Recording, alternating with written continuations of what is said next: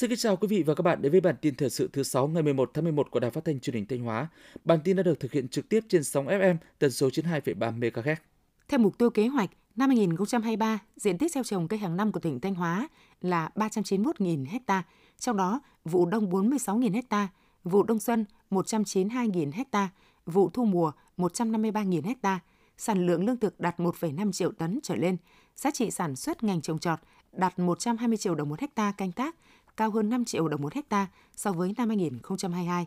Để đạt được các mục tiêu trên, Sở Nông nghiệp Phát triển Nông thôn đề nghị Ủy ban dân các huyện, thị xã, thành phố căn cứ điều kiện thực tế của đơn vị mình, xây dựng phương án sản xuất của địa phương với các giải pháp cụ thể linh hoạt, lựa chọn hình thức tổ chức, triển khai phù hợp đến các xã, phường, thị trấn, các hợp tác xã dịch vụ nông nghiệp, doanh nghiệp và nhân dân để thực hiện.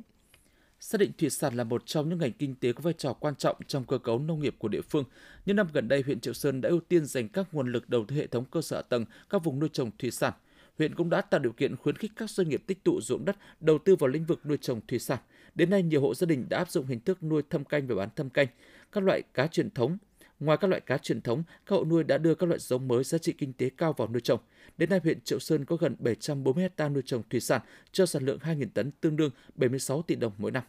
Từ tháng 6 năm 2021 đến nay, Sở Nông nghiệp Phát triển Nông thôn đã phối hợp với Ủy ban dân các huyện và các ngành đơn vị liên quan tập trung thực hiện xây dựng bản đồ nông hóa, phục vụ thâm canh, chuyển đổi cơ cấu cây trồng và quản lý sử dụng bền vững tài nguyên đất sản xuất nông nghiệp trên địa bàn tỉnh giai đoạn 1. Đến nay đã hoàn thành xây dựng bản đồ nông hóa cho 165 xã, tỷ lệ 1 trên 5.000 vùng đồng bằng và tỷ lệ 1 trên 10.000 vùng đồi núi.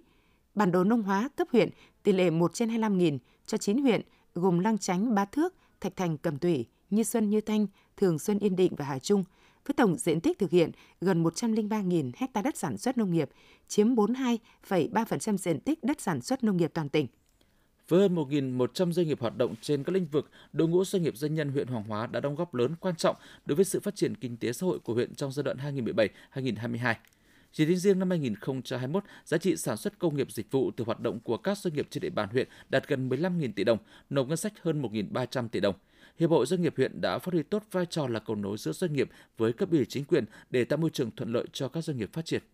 Trên cơ sở xem xét đánh giá, trong số 55 sáng kiến, Hội đồng Khoa học Sáng kiến tỉnh đã bỏ phiếu chấm điểm thống nhất lựa chọn 38 sáng kiến, trình Ủy ban dân tỉnh ban hành quyết định công nhận sáng kiến cấp tỉnh năm 2022. Một sáng kiến cần tổ chức lấy ý kiến của Hội đồng sáng kiến ngành giáo dục, 16 sáng kiến không đủ điều kiện công nhận sáng kiến cấp tỉnh. Tiếp theo là phần tin trong nước. Nhận lời mời của Thủ tướng Vương quốc Thái Lan Prayut chan Chủ tịch nước Nguyễn Xuân Phúc và phu nhân cùng đoàn đại biểu cấp cao Việt Nam sẽ thăm chính thức Thái Lan và tham dự hội nghị các nhà lãnh đạo kinh tế Diễn đàn Hợp tác Kinh tế Châu Á Thái Bình Dương APEC lần thứ 29 được tổ chức tại Bangkok, Thái Lan từ ngày 16 đến ngày 19 tháng 11. Những năm qua, quan hệ đối tác chiến lược tăng cường giữa Việt Nam và Thái Lan phát triển rất tích cực bất chấp dịch COVID-19. Thái Lan coi trọng và mong muốn không ngừng củng cố và phát triển quan hệ hợp tác hữu nghị tốt đẹp với Việt Nam năm 2021, kỷ niệm 45 năm quan hệ ngoại giao, mùng 6 tháng 8 năm 1976, mùng 6 tháng 8 năm 2021, hai nước đã phối hợp tổ chức nhiều hoạt động có ý nghĩa trong các lĩnh vực chính trị, kinh tế, văn hóa. Chiều mùng 10 tháng 11, Thủ tướng Chính phủ Phạm Minh Chính đã cùng lãnh đạo các nước ASEAN tham dự phiên đối thoại với đại diện Đại hội đồng Đại hội đồng Liên nghị viện ASEAN AIPA, Thanh niên và Hội đồng Tư vấn Kinh doanh ASEAN ABAC –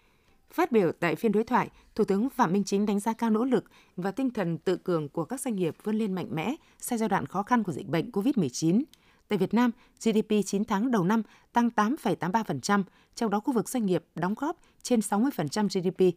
Thủ tướng khẳng định chính phủ Việt Nam luôn chú trọng cải cách thể chế, cải thiện môi trường đầu tư kinh doanh, hỗ trợ doanh nghiệp, nhất là doanh nghiệp siêu nhỏ, nhỏ và vừa – Thủ tướng đề nghị tăng cường đối thoại hợp tác để các chính sách được hoạch định phù hợp với định hướng chiến lược của các quốc gia và nguyện vọng của cộng đồng doanh nghiệp sát với tình hình thực tiễn vì lợi ích thực sự của người dân.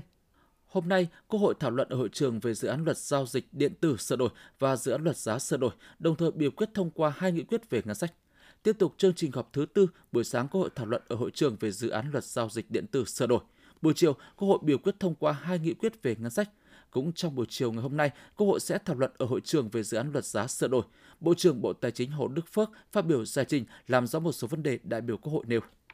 Chiều qua tại kỳ họp thứ tư Quốc hội khóa 15 đã biểu quyết thông qua nghị quyết về kế hoạch phát triển kinh tế xã hội năm 2023 với tỷ lệ 465 trên 466 đại biểu tham gia biểu quyết tán thành, chiếm 93,57% tổng số đại biểu Quốc hội. Nghị quyết đặt ra 15 chỉ tiêu chủ yếu, trong đó đáng chú ý là tốc độ tăng tổng sản phẩm trong nước GDP khoảng 6,5%, GDP bình quân đầu người đạt khoảng 4.400 đô la Mỹ, tỷ trọng công nghiệp chế biến chế tạo trong GDP đạt khoảng 25,4 đến 25,8% hecta, tốc độ tăng chỉ số giá tiêu dùng CPI bình quân khoảng 4,5%. Nghị quyết của Quốc hội cũng nhấn mạnh 10 nhóm giải pháp nhiệm vụ. Thủ tướng Phạm Minh Chính vừa ký công văn yêu cầu các bộ ngành địa phương đẩy nhanh tiến độ giải ngân vốn đầu tư công những tháng cuối năm 2022 và đầu năm 2023 Công điện của Thủ tướng nêu rõ, để duy trì động lực phục hồi và phát triển hỗ trợ tích cực cho tăng trưởng kinh tế cả năm 2022 khoảng 8%, các cấp các ngành cần tập trung đẩy mạnh giải ngân vốn đầu tư công, coi đây là động lực thúc đẩy tăng trưởng là một nhiệm vụ chính trị trọng tâm, tập trung ưu tiên trong chỉ đạo điều hành, góp phần phát huy hiệu quả phối hợp giữa chính sách tài khóa, tiền tệ và các chính sách kinh tế vĩ mô khác nhằm ổn định kinh tế vĩ mô, kiểm soát lạm phát, thúc đẩy tăng trưởng trong những tháng cuối năm 2022. Theo Bộ Tài chính, tính đến hết tháng 10 năm 2022, tổng thu ngân sách nhà nước ước đạt 1.464,3 nghìn tỷ đồng, chi ngân sách nhà nước đạt 1.219,2 nghìn tỷ đồng, cân đối ngân sách nhà nước thặng dư hơn 245 nghìn tỷ đồng. Theo thống kê từ Bộ Công Thương năm 2021, Việt Nam đã có 54 triệu người dùng thương mại điện tử và dự kiến có thể đạt 60 triệu ngay trong năm nay. Giá trị mua sắm của một người được dự kiến sẽ đạt 7 triệu đồng trong năm 2022. Thương mại điện tử Việt Nam đang được kỳ vọng tiếp tục tăng trưởng và xếp thứ hai Đông Nam Á vào năm 2025. Bộ Công Thương đánh giá việc mua sắm online đang trở thành xu thế cho tương lai khi cứ 100 người dùng Internet thì có 75 người sẽ mua hàng trực tuyến. 78% trong số họ mua lại những mặt hàng này trên các sàn. Việt Nam có tỷ lệ người tiêu dùng mua sắm trực tuyến cao thứ hai trong khu vực chỉ sau Singapore. Hiện nay Việt Nam đang trở thành công xưởng sản xuất chính cho nhiều công ty công nghệ lớn nước ngoài. Điều này có thể sẽ thu hút các nhà đầu tư đến với ngành logistics Việt Nam. Theo Tech Collective, Trung Quốc luôn là nhà cung cấp linh kiện công nghệ lớn nhất và đóng vai trò then chốt trong hệ thống sinh thái chuỗi cung ứng của Apple, Samsung và LG Electronics. Tuy nhiên, sau COVID-19 đã có nhiều thay đổi đáng kể Việt Nam đang trở thành một trong những trung tâm sản xuất lớn nhất cho các công ty này. Ngoài ra, vì để ngăn chặn diễn biến phức tạp của đại dịch COVID-19, Trung Quốc đang thực thi nhiều chính sách làm giảm sự sôi động của nền kinh tế. Chính điều này đã góp phần tạo ra cơ hội cho Việt Nam phát triển như một trung tâm của chuỗi cung ứng. Theo Bộ Kế hoạch và Đầu tư, Việt Nam hiện có khoảng 900.000 doanh nghiệp đang hoạt động, với hơn 97% là doanh nghiệp nhỏ và vừa, giữ vai trò quan trọng trong phát triển kinh tế xã hội của đất nước, đóng góp tới 45% GDP và đạt 31% tổng thu ngân sách, đồng thời thu hút hơn 5 triệu người lao động. Hiện Phòng Thương mại và Công nghiệp Việt Nam VCCI đã phối hợp với tập đoàn Beta tổ chức nhiều hoạt động nâng cao nhận thức đào tạo kỹ năng ứng dụng và cơ hội trải nghiệm công cụ số để phát triển kinh doanh và nâng cao hiệu quả hoạt động doanh nghiệp của Việt Nam. VCCI dự kiến quảng bá cuốn sổ tay điện tử tới các đối tác trong và ngoài nước thông qua mạng lưới VCCI với mục tiêu tiếp cận 500.000 người. Sau 3 lần điều chỉnh, giá xăng và các mặt hàng dầu trong nước đồng loạt đi lên trong kỳ điều hành ngày 1 tháng 11.